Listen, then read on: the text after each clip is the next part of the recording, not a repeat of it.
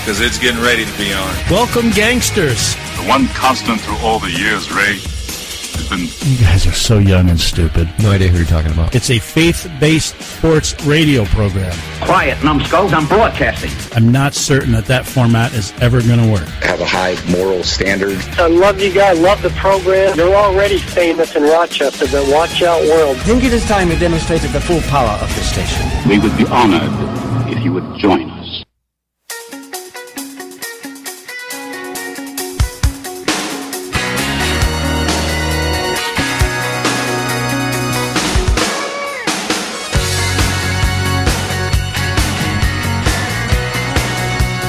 Good morning and welcome to the Benson and Those Guys program. Benson and Those Guys is brought to you by Town and Country Pest Solutions, townandcountrysolutions.com.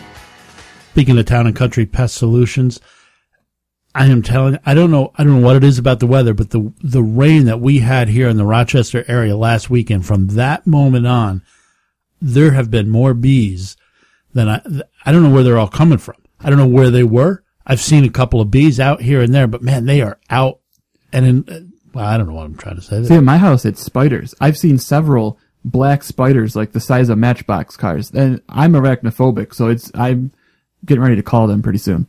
Yeah, well, townandcountrypestsolutions.com. Give them a call. They fear nothing but God.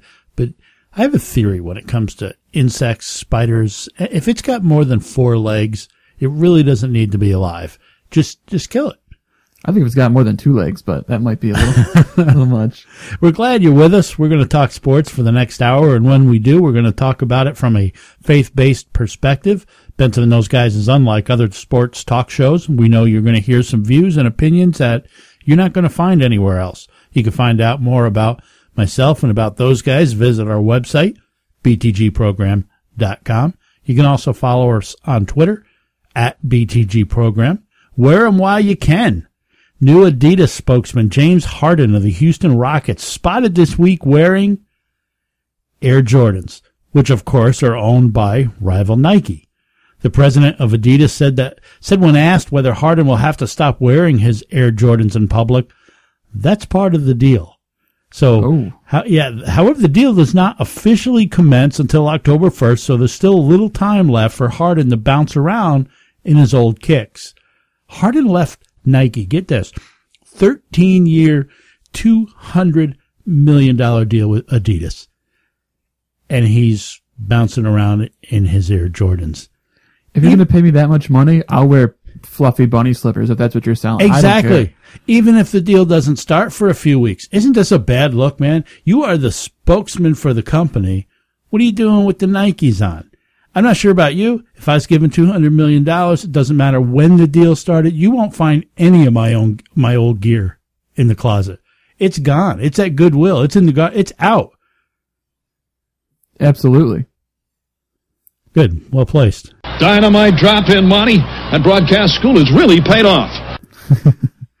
Rookie Rondae Hollis Jefferson signed a $1.3 million contract with the Brooklyn Nets. Yet says he had to take on two roommates to avoid blowing his $1.3 million rookie salary on a place to stay. He called rents in the New York City area ridiculous. He says you can live in a nice three bedroom condo with all that in Dallas for like 2000 bucks. Three bedroom, three bathroom in New York, you're paying eight grand. It's ridiculous. He's been all over the news. You've probably seen the story. People sort of mocking him, saying he makes more than enough. He should be able to pay the rent. But I kind of respect the guy for not wanting to waste his money. I mean, it's cool. He's, he's currently living with his brother. He's living uh, with his brother and a friend in Jersey. Why do people feel the need to decide for him what he can or cannot afford? And I, I like it. I think it's refreshing to see an athlete not wasting their money. But I think we're seeing more and more stories like this as time goes on. Did you see this week the report that Kirk Cousins drives his grandparents' van? Yeah. So what? You make all kinds of money. You put some of it away. Be a good steward of it. People mind your own business. Yeah. Don't tell. Don't tell them how to. I mean, think of the math. Eight grand. If that if that's what he's saying. Twelve months. That's ninety six thousand dollars a year. That's a lot of jack. There's a lot of money when when you're on the road for a good portion of the year. Why, why would you want to pay that, man? If you can, I, am sure he's not crashing on his brother's couch. I, I don't know. Right. I don't know the crib that he's got, but I'm sure he's not crashing on his brother's couch. Hollis Jefferson, by the way, is, is not the first one to say this about New York. Remember a couple years ago, you remember Jimmy McMillan? He found, founded the political party called, excuse me, but it's the name of the party, the Rent is Too Damn High Party, which just happens to be headquartered in Brooklyn, New York. The rent is just too high. How great is the U.S. Open tournament? It's awesome. I'll answer my own question. Thank you very much. But it's okay, good because I haven't seen any of it. I, I, you missed it. I love Wimbledon, but as far as as as stuffy and pale white as Wimbledon is, the U.S. Open is loud. It's colorful. It's in your face. It defines what made America great, and it reflects the unique personality of its home in New York City. I'm sorry, but if we're talking about tennis Grand Slams, there's only two that matter: Wimbledon and the U.S. Open. Nobody cares about the French or the Australian. Sorry, that's just the way it is. In the men, in the men's singles, you had two of the greatest players in the Open era. You had number one Novak Djokovic and number two Roger Federer. I mean, you had number one and number two. How good is that? And when Djokovic won his second U.S. Open, this was his 10th Grand Slam event. It was as if all the news coverage had left. They, they were gone. There was so much hype surrounding Serena Williams that when she lost, the air just seemed to completely go out of the building. Everyone moved on to something else. Serena was going for a Grand Slam, Grand Slam sweep in the calendar year, and she fell just two matches shy. By the way, as far as dominating your sport, does anybody dominate their sport the way Serena Williams does? She's awesome. Like her, hate her, doesn't matter. You gotta acknowledge how dominant she is. But she lost to Roberta Vinci. Who? Yeah, right. I exactly right. Roberta Vinci, an unseeded 32 year old who'd never even made a slam semi before, shocked everybody when she beat Williams. In fact, before this, Vinci had never even won five games in any single set against Serena. And talk about a mic drop moment. Just boom, I'm out. After Flavia Pennetta had won the women's singles title during what appeared to be a routine encore interview. You know, after you win, they go out there and they interview you immediately after. She just won. She just won the singles title. And the 33 year old Pennetta announced she's retiring after 15 years on the tour. I won. I'm out. How good is that? After winning her first Grand Slam singles title, and of course the three plus million dollar check that goes along with it, she's out. What better way to go out? Win your first championship. I'm out. I'm good. I'd love to be able to retire at 33 years old. Wouldn't that be great? And that wasn't it when it comes to the U.S. Open.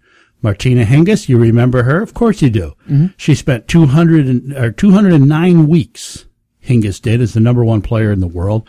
That's over four years as the number one player. She's won five Grand Slam events.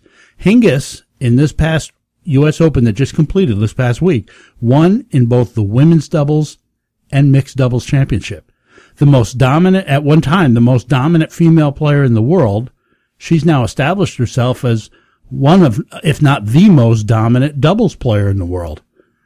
With all due respect to the Brits, it just doesn't get any better than the U.S. Open. That, that was a party.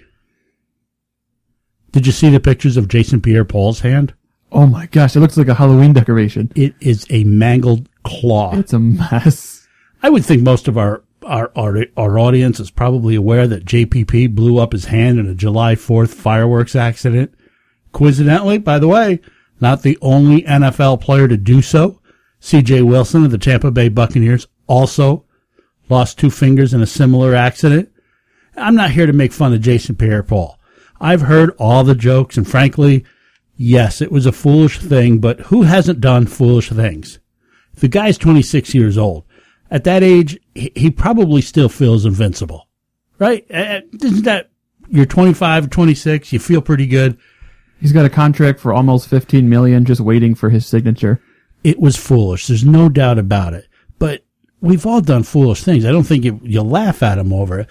The thing that magnifies the degree of foolishness is that he's in a contract stare down with the New York Giants. They've offered him almost $14 million tender offer in the offseason, and he has not signed it. But then, then the whole cat and mouse game he played with the Giants after the injury, that was just weird. See, if I'm Jason Pierre-Paul, I would be rushing to sign that contract as soon as possible because it's looking like he may not play this year. So wouldn't you rather make that 14 point whatever million to not play as opposed to not making it and then trying to get someone to sign you to a free agent deal hey, when you're missing fingers? This whole thing was mishandled from the beginning. The Giants want to go down and see him. He doesn't let them see them. He, he's not, they can't, you can't see one of your best defensive players. He's hiding. I mean, that tells you right there everything you know about, need to know about the degree of seriousness of this accident. Yeah. When he's not even letting the team, he's refusing to let them in the hospital. What else do you need to know? Why would you conceal the injury? The Giants tried, but were denied the opportunity to visit him. As it turned out, JPP needed to have the index finger on his right hand amputated. He also suffered a fractured thumb, needed skin grafts, and in addition to the index finger, is missing a significant portion of the thumb. Mm-hmm. And I can't really see in the picture. The middle finger is all wrapped up. He just had that operated on. But I mean, it's been over two months since the incident. So if he's getting another operation on that finger, it can't be in good shape. Right. He didn't meet, end up meeting with the Giants until September 7th. That's the first time he met with the Giants and finally allowed the medical personnel to examine his hand for the first time since the accident. That's August. That's two months. Two months after it happens, your team is finally getting, your employer is finally getting the checkup. The whole thing is crazy. Uh, reportedly, he volunteered to play if the Giants could figure out a way to protect the hand, but they're not satisfied he can play. They're not thinking he is. So he went home and they agreed to meet again in a few weeks. And at this point, it's 2015. Can't we just give him a Luke Skywalker robot hand and call it good? he shared a video on Instagram showing himself work out, but the the video didn't give you a good look at his hand, and and then now those pictures circulating. I'm not sure where it originated. I first saw it in the New York Daily News. Mm-hmm. The hand is it, it's just a mangled claw. It's gross. Now he believes he can play. He tweeted on Thursday that I can't think of the last time my index finger got me a sack, and I guess it's not going to be anytime soon because the digit's missing. Uh, if you flip that around, I can't remember the last time somebody with three fingers sacked a quarterback either. So the index finger, it, it seems now I'm sure he can play, but the question is at what level? It might keep him from getting any holding penalties called. That's cold. but you rely on that if you're grasping, and I, I, know these guys play with those clubs, and I don't know how they do it, but I, I'm sure he can play. And but in the Giants' defense, what they're looking at is can you play at the level that warrants what is an eight hundred and seventy thousand dollar per week contract. Mm-hmm. hundred and seventy one plus thousand dollars. That's huge. If he doesn't, if he and the Giants don't reach an agreement by November seventeenth, season's over. He's a free agent, which is what he wants. Which is what he wants, and and at this point, if you're the Giants, see you, baby. Have a nice career. Coming up later in the program, we're going to talk with Mark Porpilia. Mark is the, he's with Hockey Ministries International. He's a chaplain with a number of hockey teams, including two schools, the Buffalo Sabres, the Rochester Americans. We're going to get his perspective on some of the debates going on about schools and chaplains. Should public universities have chaplains? We're also going to talk about week one in the NFL, the classic overreactions. You're listening to Benson and those guys brought to you by Town and Country Pest Solutions.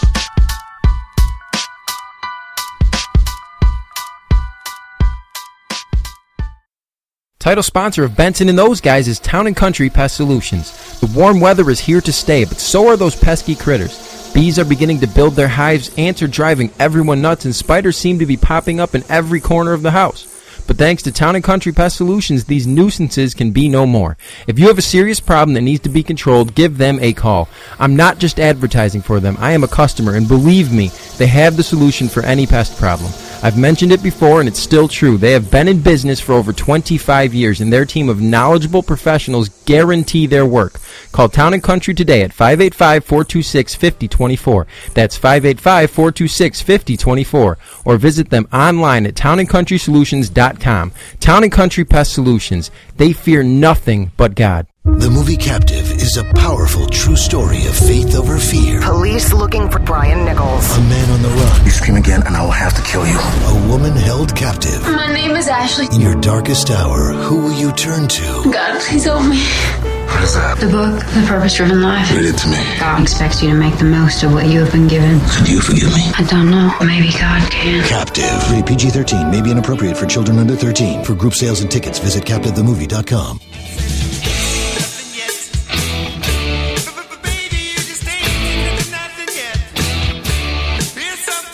Welcome back to Benson and those guys. Show's brought to you by Town and Country Pest Solutions. Was it just me, or did it seem odd to you? Congratulations, by the way, David Ortiz, 500 home runs. That that's great. But did it seem odd to you that Fenway Park had this count up? I think it was in left center, kind of above where they have that bullpen out there. They had this count up, and I don't know where they started it. Maybe 490, maybe 480. Uh, I have no idea. But the last few times that I've seen him hit a home run, they show the highlights. They sh- well, they they count it up. 500 is is a nice number, very nice number. Mm-hmm. It's not a record. Why are you counting up? I don't I don't remember the Yankees doing that for Jeter. And this is it. I I, I don't want to sound like a Yankee Red Sox hater. That's not the case. I'm just I thought it was odd. Am I the only one who thought that? No, I thought so too because you don't see it a lot. You know, I mean, well, first of all, you don't see a lot of guys hit 500 home runs, but you don't see a lot of teams. And maybe if the Red Sox were winning games and they had something else to be excited about, maybe this isn't, maybe that's just something to keep fans involved. But it was, uh, you're right. It was weird because you, we've seen a lot of milestones approached and broken recently, and you haven't really seen a lot of those countdowns. Yeah, I just thought, and even now, to 500 is no longer a guarantee. 500 now is not what 500 once was. Is it automatic right. into the Hall of Fame? It used to be. I'm not so sure it is anymore. If you know, it, it's a nice number, but it's not the same number that it once was. But you just said something very interesting. You said the Red Sox have nothing to play for. The, you know, this is what they got excited about. Ortiz chasing 500. I got a text j- yesterday, I think it was. I got a text from a friend, a pastor friend here in the Rochester oh, area. I know who this is. Oh, you know what he says to me? He says, I, I'm hoping the Jays or the Red Sox lay down for the Jays this weekend. Here's a Red Sox fan, a Red Sox honk saying he hopes his team lays down against the Jays for the sole purpose of seeing the Yankees suffer as a result. Yankees obviously trying to gain ground on the, on the Rays. And what dawns on me is it's still not changed. The Red Sox have won a, couple of World Series here in the last several years. The 86 year curse is gone. It's a thing of the past now. But yet they still are more consumed, Red Sox fans are, with what the Yankees are doing than with what their own team.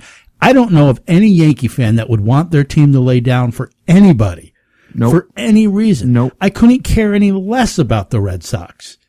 I'm more concerned about the Yankees winning. Yet Red Sox fan after Red Sox fan after Red Sox fan is more concerned about what the Yankees are doing than what their own team is doing. Remember when the Red Sox started to turn it around in the mid 2000s and won those World Series and they were saying um, you, you, it was in papers, it was in magazines. People were saying this is a team that's built to beat the Yankees.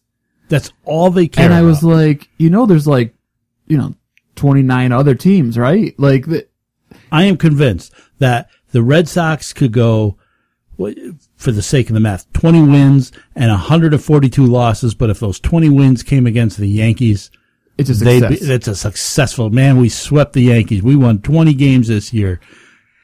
I I just don't understand that that line of thought. I don't either. You know, in this age of sensitivity and political correctness, there's not only a slow eroding of traditional moral values in America, but in my opinion, there's a full-on attack on biblical principles.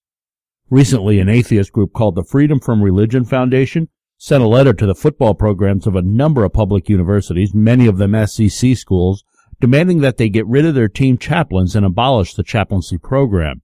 The group claims that it is a violation of First Amendment rights and that the schools are essentially supporting a particular faith, in this case Christianity, by allowing chaplains unique access to the team, which in turn provides them opportunities to convert the players. The letter, which was written to Auburn University, said that the current policies fail to protect your student athlete's right of conscience and post a high degree of risk of discrimination. Of course, we're not talking about young elementary kids here. Not that having a chaplain around our schools would seem to me such a such a bad idea, but these aren't elementary kids. These are these are young adults. Adults who, if they opted, could serve in the military and go to war. Adults who can make decisions regarding alcohol usage, sexual situations, what to eat, what to drink. Adults who are responsible enough to be on their own. You mean that these same adults cannot make up their mind when it comes to faith? Which, by the way, it's not being forced on them. They have the option to engage or to not engage. That same letter written to Auburn says that the chaplain, Reverend Chet Williams, can be seen patrolling the sidelines and praying with players. Oh my word. The Freedom from Religion Foundation claims that the chaplain in Georgia's case is given an office at the stadium as well as two season tickets. These are claims which the university says are not true. An attorney for the foundation says that if the team wants to worship, they want to get together on their own and have their own organized worship, that's totally fine. We don't have any problem with that. We don't have any problem with them praying in whatever way they see fit. What we have a problem with is the top down imposition of religion. And if you believe that, then I'd like to talk to you because I got some oceanfront property in Arizona that I think you'd be interested in buying. I don't believe that for a minute. Ladies and gentlemen, what I am suggesting to you is that if they are talking about Jesus, they will want to shut it down.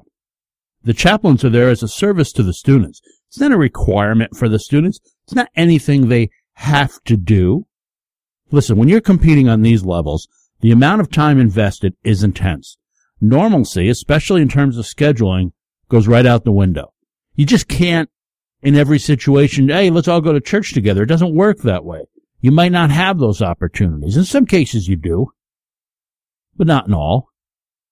Additionally, the degree of emotions is unlike what regular people, what you and I really understand. I've talked to many, many athletes, and when they say they leave everything on the field, they do exactly that. And many of those players want that spiritual support there for balance, for perspective.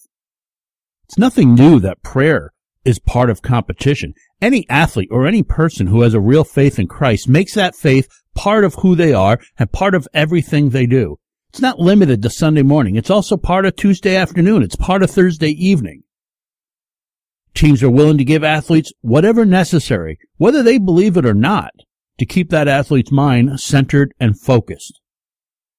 You better believe that if an athlete who is being paid a large sum of money, whether that be in the form of a paycheck or a scholarship, if that athlete believes that rubbing a live frog's head prior to the game is the key to his success, then teams are going to make sure there's a live frog available for the rubbing. And by the way, that's how each of us who call ourselves believers ought to conduct ourselves. If you have a faith in Christ, it ought to be your identity, a part of who you are, and a part of everything you do. It ought not be limited to Sunday morning, but should be a part of every day. The Freedom from Religion Foundation says that chaplains should be explicably prohibited from promoting a particular religious viewpoint, pressuring student athletes to choose religion over non-religion, or directly or indirectly coercing student athletes to participate in any type of religious activity. Now there's the lawyer in it. They can say they have no problem with a team worshiping in any way that it wants. They'll even say you can have your chaplain, but they cannot promote a particular viewpoint. They know darn well that any believer, any chaplain worth their soul isn't going to promote, isn't going to not promote, I should say, their views on faith. Now they're not going to pressure, they're not going to coerce, but they will definitely share. And by the way, if you're sharing Christ, you can't pressure or coerce somebody. Faith is not something that can be forced, pressured, coerced on another. It's something that begins to make sense to you when the Holy Spirit touches your heart. You make a, cha- a choice for yourself and no amount of pressure in the world can make salvation real. People, I don't often get all doomsday or take the sky is falling attitude, but Christianity is under attack today and believers need to wake up, band together, or we will find ourselves being fed to the lions once again. I'm not inviting martyrdom. I'm not asking for it, but I'm not naive either. I'm not naive that it exists not just in other parts of the world, but it exists here in America and it is fast becoming mainstream. In Bremerton, Washington, there's a football coach by the name of Joe Kennedy who's under investigation by his school district. He's under investigation for praying after high school football games. The school district says its policy is that school staff shall neither encourage nor discourage students from praying. Perhaps you've seen the story on Facebook. Kennedy is an assistant coach on, vars- on Bremerton's varsity team. He's also the head coach of the junior varsity team. And he says he always prays after games on the 50 yard line. He says sometimes he's alone and sometimes players join in. Kennedy's been doing the post game prayers for a number of years without issue. The prayer he offered after a game earlier this week lasted only about 13 seconds. He said, Lord, I just want to lift up all these warriors that came out here to compete today. I don't care what their beliefs are. We do believe in this sport. We believe in football. We believe in a team and competition. It's all about the game. In your name, amen. Now, I have no idea if this is a typical prayer or perhaps one that's been adapted uh, with the concept of keeping everybody happy. But to me, this is pretty watered down. This is nothing to get offended about. No offense to Coach Kennedy. I mean, I'm behind you, man, but the only thing offensive about that prayer is how weak it is. Other than the title of Lord, it really isn't much of a prayer if you ask me. First off, I never liked the term warrior for an athlete. The men and women of our military, they're warriors. Athletes are competitors. Although after 20 years in the, in the Marines, Mr. Kennedy was and probably still is a warrior. Far be it for me to question him about what is or what is not a warrior, but it's just one of those little things that, that's always sort of frosted my fanny. But what is offensive about we believe in this sport? We believe in football. We believe in a team in competition. I mean, it, what are you getting excited about there? I'm not even sure who he's calling Lord. The prayer is concluded in your name. Whose name? Who's, who is your? For all I know, he's referring to the school's AD. For crying out loud, man, if you're going to pray, use the name. In Jesus' name, make your prayer. There's something about the name of Jesus that just makes people stir. Whether they go out of their way to avoid it, go out of their way to condemn it, or go out of their way to praise it, there's just something about invoking the name of Jesus. John 14:13 says, "And whatsoever ye shall ask in my name, that will I do, that the Father may be glorified in the Son." There's power in that name. We go to God in Jesus' name, not our own. And don't miss the end of that verse, that the Father may be glorified in the Son.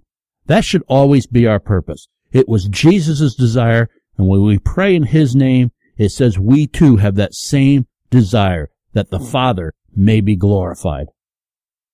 Now officially it's not certain what brought about the district's investigation, but obviously it's a result of a complaint or a concern and fans at the game and my sister's a teacher out there. My family lives in the Bremerton area, and there's been a lot of talk about the separation of church and state. Man, I am so tired of this debate. The attack on religious freedom is real. So much so that even Christians are sort of duped into believing that separation of church and state is a thing. That phrase is not part of the Constitution. The First Amendment of the Constitution says, Congress shall make no law respecting an establishment of religion or prohibiting the free exercise thereof, or abridging the freedom of speech, or of the press, or of the right of the people peaceably to assemble and to petition the government for a redress of grievances. That's it. It's pretty simple. It just says that the government cannot make a law that establishes any particular religion and force it upon its people. You know where the phrase actually comes from? And I just found this out this week. The phrase comes from a letter which Thomas Jefferson wrote in response to a church in Connecticut shortly after he took office as president. The church was concerned that their ability to freely practice religion would be infringed upon because they were the minority religion in their state. Jefferson assured them in a letter back that their right to freely practice religion was natural and was not a state given privilege. he assured them that the government would not interfere with religious matters, not the other way around. The idea of separation of church and state is not to keep religion out of government, it's to keep government out of religion. That said, employers too have certain rights to place restrictions or make requests of employees that are uh, conditional to the job. If you want the job, here's here's the requirements. These are things that the Bremerton School District, Coach Kennedy, and I'm sure many other many other places and people will have to figure out. That can be a matter for another time. But based on those clarifications, Coach Kennedy can decide for himself whether he wants the job or does not want the job. And it sure sounds that he's confident in his stance. He believes in what he's doing and he's prepared for whatever may come. But fellow believers, I am saying that if things do not change in this great country of ours, each of us, like Coach Kennedy, may have to make similarly hard decisions regarding persecutions that may and likely will come our way. In the case of chaplains providing guidance to players of any team, that's up to the players of that particular team, and interference from an organization such as the Freedom from Religion Foundation is unwarranted and outside the parameters established by the U.S. Constitution. But we live in a crazy time, my friends, where crazy things happen, and if you're not familiar, I suggest briefing yourself on eschatology. It's just a big word which deals with biblical prophecy, the end times. If Kennedy has done this for years, why the big deal now? Clearly someone complained because they hate displays of faith. Why? Because they hate Jesus. This should not be a surprise. Jesus himself spoke of it. John 15, 18. We mentioned this at the end of last week's show. If the world hate you, ye know that it hated me before it hated you. There's just no good reason to hate Jesus. If you don't believe, then what difference does it make and why do you even care? It certainly isn't hurting anybody. If you're not a believer, then, then it really is no different than the whole team keeping a rabbit's foot in their locker, rubbing the fat coach's belly, touching a sign on their way out of the tunnel, or buzz cutting their hair. It makes no difference. There's just no justifiable reason to hate on Jesus. However, however, if you acknowledge that he is who he says he is, as your hatred would seem to suggest that deep down you do acknowledge the truth. You're just not willing to subject yourself to it. If you acknowledge that he is who he says he is, then what you hate is that it also means that your sin is real, that it is exposed, and that you are accountable for it. It means that you do not know God as God. Romans 128 says, And since they did not see fit to acknowledge God, God gave them up to a debased mind to do what ought not be done. The following verses give a list of all sorts of ungodly and nasty things. A coach praying at midfield after a game or a chaplain praying with students or working with students of a football team. If you are not a believer, these things should be so insignificant to you. They should be uh, like carrying a good luck charm. What difference does it really make? You don't believe in it anyway. But for those that hate it, the reason they hate it. That's what brings me to Romans chapter 1. They don't know God as God. In verse 30, it describes them as haters of God. There's a reason you hate it. Because you don't acknowledge God. Your heart's not been changed. It's full of sin. And you're going to have to do something about that sin, whether you take care of it yourself or whether you give it to Jesus, who's already paid for it on the cross. For those whom it bothers, it acknowledges that deep down they realize they're a sinner. A long segment, I know, a heavy tone. You tuned in for sports talk, but at the end of the day, this stuff is relevant. This is relevant to sports. It's relevant to the sports news of this past week, and it's important, maybe the most important. We're big boys and girls. We can handle this type of talk. Coming up, we're going to talk with Mark Popilia. Mark is with Hockey Ministries International and just happens to be the chaplain with two different schools. We're going to get his perspective, which I think you'll find interesting. Benson and those guys is brought to you by Town and Country Pest Solutions, townandcountrysolutions.com. We'll be back right after this.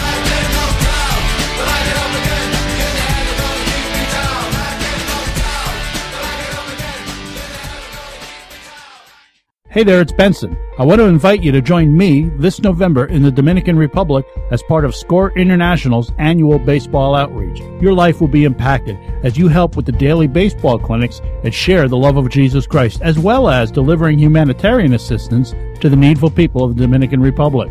This five day missions trip departs from Rochester on Sunday, November 8th, returning Thursday, November 12th. Cost is $650 plus airfare, so you can expect the total to be somewhere around 1200 bucks. And that price includes meals, lodging, ground transportation, and airport transfers. Past trips have featured participation from such men as New York Yankees greats Mariano Rivera and Andy Pettitte, former NL Rookie of the Year Chris Coghlan, Lou Piniella, Ian Kennedy, Gary Carter, Brett Butler, Otis Nixon, and many others. Of course, I don't know who will be on this year's trip. We'll find out when we get there. If you've wanted to experience the impact of a short term missions trip, this is a great opportunity. If you're a baseball fan, then it's an even better fit. By the way, dads, it's a tremendous father son opportunity that will provide memories for a lifetime. Consider coming along. I know it'll be fun, and I know you'll be blessed as you are ministered to while you serve the Lord on a foreign field during this short term missions opportunity. Visit SCORE International at scoreintl.org. That's scoreintl.org. Or contact me, Benson, through our website, btgprogram.com, for more information. Tim Hiller was striving for a prized roster spot with the Indianapolis Colts when six words changed everything. We have to let you go. In his new book, Strive, former collegiate and NFL quarterback Tim Hiller leads you on a year long journey, taking small steps each week on the path to making your life matter and to developing more and more into the person God designed you to be. Strive by Tim Hiller, now available on Amazon or at timhiller.com.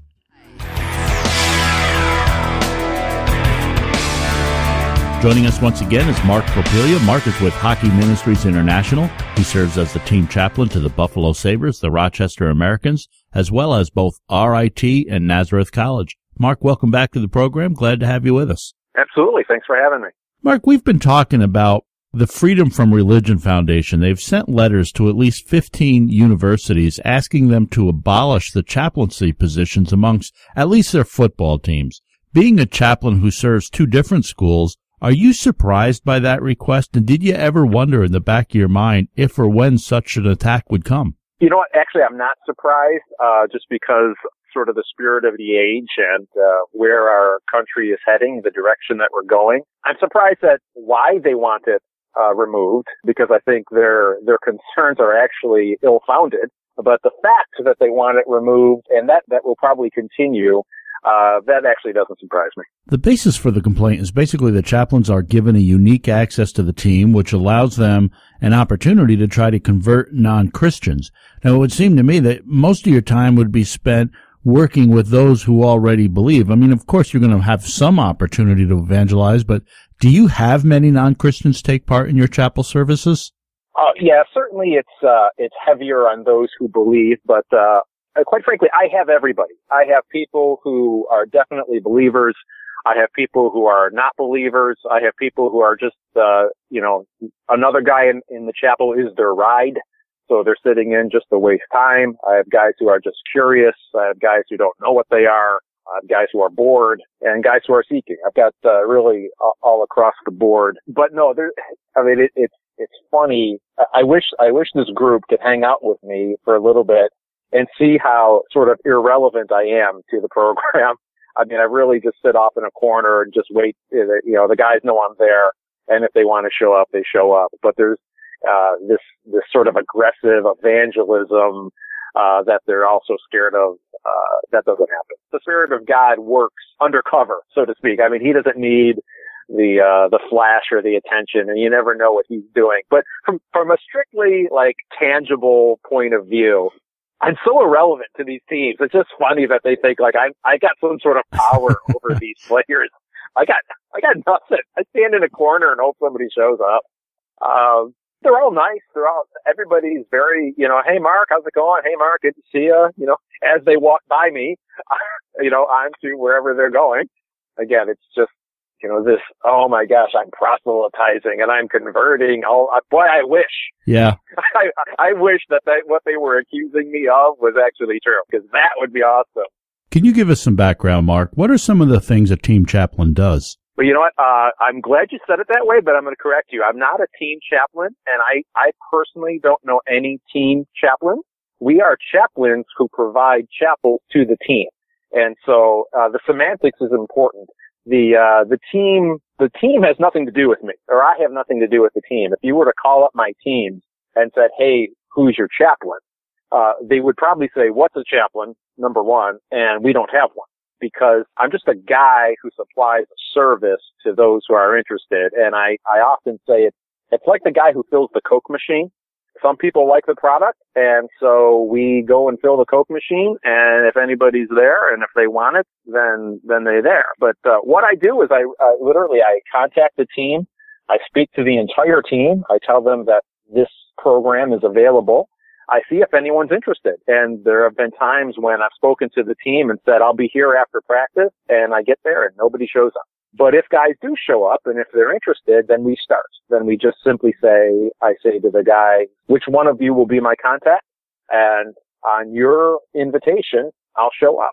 That particular player might say, Hey, you know, Tuesday after practice works. And so I'll show up Tuesday after practice. I will literally wait in the hallway and uh, just find a empty table, an empty locker room, and um, that particular player will, you know, just let the team know that I'm available. And I get one guy, I might get 15 guys. When they show up, yes, then we do go through a little uh, mini Bible study or sermon or looking at uh, the claims of God and um, ask, you know, any questions. They usually don't have any. And then I say goodbye. From there, sometimes players do have questions and then we take it offline and we go to Starbucks two days later or something and, and then we can chat. What I do is I show up, have somebody there letting the, the team know I'm around. And, uh, then whoever shows, I do, you know, give them a little bit of, a uh, little bit of God. And hopefully, uh, I let the Holy Spirit take it from there. Well, that is an important distinctive between being a team chaplain and a chaplain providing just a service to the team. Exactly. I get nothing. I mean, I, and I, I mean that, I mean, name it, I don't get it. I don't get tickets. I don't get, I don't get paid. I don't get a parking pass. You know, I don't get a swipe card so I can get into the rink.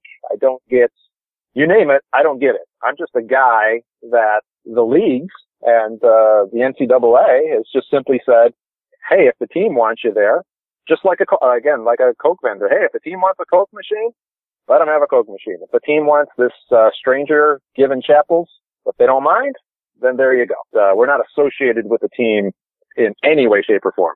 And that's interesting that you don't get anything because some of the complaints involving some of these football programs allege that the schools are quote unquote paying the chaplains in such a way as providing an office or complimentary right. game tickets. And you know, so many of those games, they give away tickets for any number of different reasons because they're, they're not sold out. Do you think these schools should go out of their way to not provide tickets or, or anything else for that matter to avoid the possibility of being viewed as improper benefits? Uh, personally, I don't think so because if I understand the detractors of chapel, the opponents of chapel, they want freedom and they don't want pressure on anybody to live a certain way or worship a certain way. And so if, if there's true freedom, then I think the schools should be able to, like you said, give those tickets to whoever they want. And whether it's the local boys and girls clubs or the YMCA or the guy or girl who happens to be the chaplain. I don't think that's a problem because like you said, it, it, they, they are given away and there is a certain amount of uh, tickets that are available. You know, now b- buying the chaplain two season tickets, now that's a different story. If on this particular game or that particular game, uh, the chaplain gets a free ticket. Uh, I just don't see, uh, you know, that's, we're, we're beyond the realm of common sense if we start arguing that. Have you ever been in a situation or perhaps you know of another team chaplain who was in a situation where someone actually objected or complained about their presence with the team? Uh, yes, I have. Uh, not myself personally, but I do know of other chaplains, and it's unfortunately, uh, when it has crossed the line, for instance, I never go in a locker room. Even when the team says, "Hey, come on in," I don't go uh, because I just say, "You know what? I'm I'm gonna, st- I'm gonna stay out here." When I ever, whenever I have been in a locker room, it's been like after hours. It's been, you know, the one guy basically taking me on a tour, but I don't go in the locker room. I don't. I don't give a pre-game speech. I don't give an after-game speech. I'm, you know, we're totally, we're, we're separate. Uh, we're allowed to be there. Again, in my illustration, just like the Coke machine is allowed to be there but we're not uh, going in the room and, and, if you will, being part of the team. When there's been friction, it's because people have been, they have, they've crossed that line and they've been in the locker room and they've been doing um, chaplaincy, if you will, during work hours for these for these athletes. And um, I think that the, the chaplaincy should be, um, you know, when they're not at work. So, like I said, I always do it after a practice. They're done, and they can go anywhere. And so, the fact that we're in the rink, the building itself, is just a convenience, but it has nothing to do with the matters of the team. If a team's roster had a number of players who were part of another faith, do you think most schools would be willing to bring in a faith leader of, of that faith, or, or would they simply cut off access to everybody and force players to find support and worship opportunities on their own? I think they would do the latter. I think they would just cancel it. I wish they would do the former. I have, I'll say, I'm not afraid of competition, so to speak. Uh, yes, if there's somebody from a different faith that uh, would would prefer a, a different chaplain, I think that's great because, especially at the elite levels, these teams, uh, the players are provided with so much, you know, tutors and nutritionists and dietitians and strength and conditioning coaches and, uh, you know, different things. If a player wants to, uh, utilize the nutritionist, well, then there's the availability, but they don't have to. So I would prefer that they would bring in multiple guys of different faiths, but I think the reality is they would just punt and say, you know, you're all gone and figure it out on your own. Yeah. I want to ask you another question. This has absolutely nothing to do with the topic we've been discussing, but Zach and I have been talking a lot about uh, the NHL deciding to put sponsorship ads on jerseys. Uh, strictly as a hockey fan, Mark, and, and someone who's been around the game for a great deal, do you like that idea of ads on jerseys to increase revenue? Uh, personally, I don't. I uh, I think it just looks doesn't look good. Um, I mean, I would even go back many years ago uh, to the to the blank dasher boards just to have the white boards, but now they're filled with with ads and sometimes ads on the ice. And so I, I would imagine that the NHL probably will go that route as the European teams have done. I'm not a fan of it. It doesn't bother me, but I do think that uh, if the NHL could, in a sense, have a different level, a different standard, and um, probably I don't think they need to do that. Uh, I think that'd be better. Mark, I want to thank you for coming on. Your perspective on this is great. You gave us a lot of good insight, um, good things to think about. With the new season coming up soon, is there anything we can keep in prayer for you? You know what? I would just say uh, for favor, as I uh, I think of Daniel had uh, with the palace guard. You know, especially in light of the subject that we're talking about, maybe some of the people will be a little skittish to just have me around. Uh, you know, not not wanting to rock the boat or not wanting to cause attention or something. So I would just I would just pray for, for favor, whatever that means. If it's with the whole team, if it's with a few guys, if we meet at the rink, if we meet off site, uh, none of that really matters. Those are just details, but, uh, it would be great if there were a need, a personal need for, uh, players or coaches or staff in these teams to just say, you know what, in, in spite of all this, uh, this is important and, uh, I need, I need this. So that's what I would pray for. That's Mark Porpilia. He's with Hockey Ministries International. And Mark, thanks again for coming on with us. Thanks for having me. Coming up on the other side of the break, we're going to talk about the NFL week one, some of the overreaction, some of the maybe underreaction. You're listening to Benson and those guys brought to you by Town and Country Pest Solutions.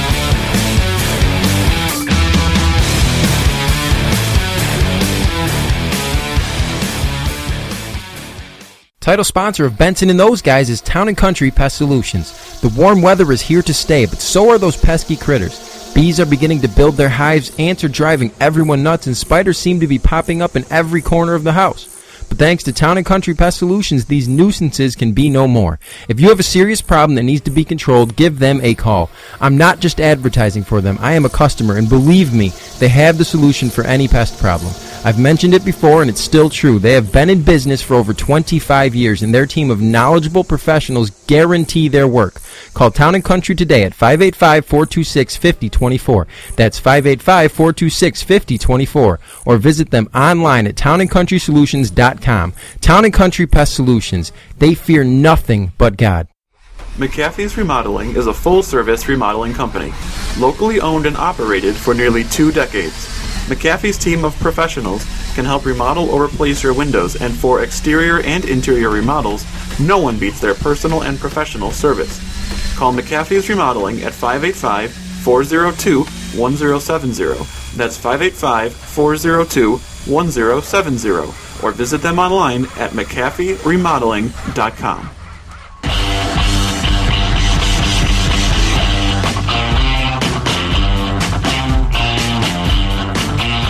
Welcome back to Benson and those guys. King football is back in the land. Week one is complete. We're into week two. But just take a look back and there's always the classic overreactions in week one. For instance, all I've heard all this week is about Peyton Manning, and I understand that this show is going to air after the Thursday broadcast and we're uh, the Thursday game, and we're we're recording this prior to that. But the arm strength of Peyton Manning, that the Broncos are going to be dead in the water without him, and I think that's a bit of an overreaction. Listen, he's he's he's moving on 40 years old. He's not going to have the same arm strength that he once did, but he's a quality quarterback. He's going to find ways to win. He's very familiar with the NFL. Is that an overreaction? I think the people that are really freaking out over it are overreacting. Because if you, I mean, if you watch tape going back a few years, he hasn't been throwing lasers for a while. He was throwing ducks when they went to the Super Bowl. Yeah, they didn't score like an new. offensive touchdown in the game, but you know, okay, so what? It was week one. There are s- 17 more weeks of, or there's 17 weeks of football. And they don't need him to be great. They can run the football. They have a great defense. They'll be fine. No, and for those of you saying all Peyton has to do is advance at 30 yards, so Brandon McManus can kick it from any place on the field. Let's just remember, and great game for him, 56, 57 yard field goals, but you're playing in Denver where, mm-hmm. you know, very thin air. But the Buffalo Bills, um, big win over the Colts. I'm not taking anything away from the Bills, but let's slow down on in our area always the Bills when they come out after their their Super Bowl their Super Bowl bounce. Slow down now. I, I think this is a good football team. I think that is a very stout defense, but there's a lot of really good teams in the way still. Let's wait till after the New England game at least to see what they do there. But they look good. They looked really good, and there really doesn't look like there's a, a weakness per se on this team. I mean, quarterback is maybe average. Offensive line is maybe average. But unlike so many past years of Bills teams, there's not a spot where you're like, this team, this spot in the lineup is going to sink us, you know? You still, Tyrod Taylor is a rookie quarterback. Played a great game. I, I think he's going to be more than capable, but he's still a rookie quarterback. Oh, I wouldn't rookie expect as a him, starter, yeah. Yeah, well, yeah, you're right. That's, I should have clarified that, but I don't expect him to lead the team to the Super Bowl just yet. If that team goes to the Super Bowl, it's going to be because of its defense, not Oh, because not because of a, a first year starting quarterback. Another classic overreaction is, of course, you had this set up for the first time. You had number one quarterback taken in the draft against the number two quarterback taken in the draft, which was kind of a cool situation, but the Titans blew the Buccaneers out of the water. The Buccaneers are not a good football team. They're a very bad football team. But I don't think that Marcus Mariota is the second coming of Bart Starr. Uh, no, no, no, no. But I also think I don't think Jameis Winston is the second coming of Jamarcus Russell either. No, exactly right. They're each going to have their good days. They're going to have their bad days. Now, Mariota shined in this game. He mm-hmm. he really looked good, clicking on all cylinders. But and Winston sort of stumbled a little bit but I wouldn't expect the same thing every week. And the Vikings are another one. They only put up three points against the Niners. Yeah, so much for the return of Adrian Peterson, right? Yeah, you know, but I heard a lot about that. Well, he's not the same. He had hesitation. The guy hasn't played. Right. You know, he didn't play in the preseason either. To think that the Vikings, I'm not ready to write them off. They only scored three points. They're going to be okay. Adrian Peterson's going to be okay. There's a lot of things that happen in week one. The Cowboys, every Cowboy fan on Facebook and calling in the talk shows has this team going to the Super Bowl. They beat the Giants. And let me tell you, as a Giants fan, this is a game that frustrated me. I wish they were getting blown out 45 to nothing by halftime. I could have gone to bed. Giants defense can't stop anybody. Their secondary is so banked up, they might be calling me to see if I can play. they had no business winning this football game. And yet there they are late in the game in a position to win, I'm staying awake well past my bedtime. And then they give the way the game the way they did. So conversely, does that make you have any doubts about the Cowboys? If the Giants have no business winning this game, but they almost did, does that make you worried about the Cowboys? I, I think Tony Romo is a terrific quarterback. He led a terrific drive down the field, but he did so against a, I think, a poor defense. No, I don't have doubts against the Cowboys. I still think the Eagles are going to win that division, but I think the Cowboys are going to be a pretty good football team. But I'm not ready to put them in the Super Bowl because they beat the Giants like every Cowboy fan is doing already. Because that game, that game kind of reminded me of Dolphins Redskins, where the Cowboys should have squished the Giants, but they let them hang around. And the Dolphins, everybody thought there were people picking the Dolphins to finish second in the East, and they really should have swept the floor with the Redskins, and they actually trailed the Redskins for a long time and only ended up beating them 17 to 10. The Jets beating the Browns 31 to 10. Uh, you got two bad football teams there. Although you you're pretty high in the Jets. You think they're going to finish above 500 if I remember I right. You think everybody in that division is over 500. Jets are going to be 9 and 7. Man, I think that is very aggressive. Another overreaction to the Seahawks losing to the Rams. Oh, the Seahawks are going to be fine. The Rams weren't the Rams the only team in the last couple years to go into Seattle and beat the Seahawks. The Rams have always played them tough. That shouldn't be a surprise. Even Skip Bayless called this one. Well, that's cause for concern. Yeah. It's just, it happens every year and, and it'll happen in, in the weeks to come. But man, it was one week. There are many more weeks to go of this football season. Remember last year the Patriots started 0 2? Yeah. I think I was calling them toast. And they went on to win a Super Bowl. So Yeah. what happens in week one is exciting. Um, you got to wonder though those teams that come out flat like the Vikings did or some some of those others. how do wonder, you do that? How do you come out flat week one? You paid you played through the preseason. You basically endured the preseason to get to this point, and then you come out and lay an egg. I man, I I I don't know how that how that happens. What's funny after week one is after week one, there are no okay teams. Every team is either great or awful. Depend, you know, the, Yeah, there's the no sky is falling, or we're on our way to the Super Bowl. Right. Get our plane tickets, Marge. We're on the way. you know, eh, there's yeah, the overreactions after week one they're comical. Benson and those guys is brought to you by Town and Country Pest Solutions. So at the end of every show, we go around the room. Darren's not with us this week. This week it's just Zach and I. So we're going to give our pest of the week. My pest of the week, Zach, is got to be Pac-Man Jones. Adam Jones has gone back away. Pac-Man is back to pull the helmet off Amari Cooper the way he did and slam his head into that. He, listen, get him, how he's not suspended is beyond me. This is my pest of the week. Pac-Man Jones. Eh, I know he's fined $35,000, but what really frosts my fanny about that is the fact what he comes out and says afterwards, just completely unrepentant about it, almost implying, well, he did imply that this may happen again.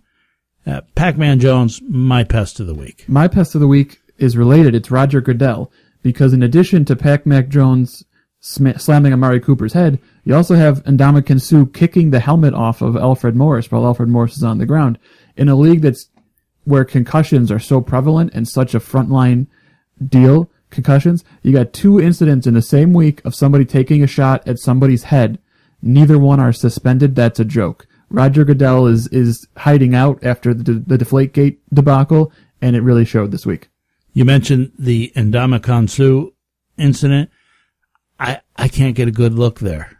I can't say for sure that he, he kicked that helmet off. I, I, I would agree based on his reputation, based on past actions, but if I'm going to penalize somebody, I got to know for sure it happened.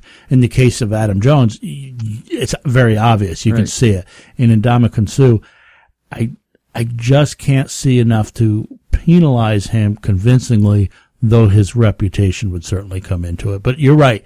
Roger Goodell, for two incidents involving area of the head in a concussion league where, well, concussion aware league, he deserves your pest of the week. Benson and those guys brought to you by Town and Country Pest Solutions. You can visit our website, btgprogram.com. Visit us on Twitter at btgprogram. For Zach, I'm Benson. This is Benson and those guys.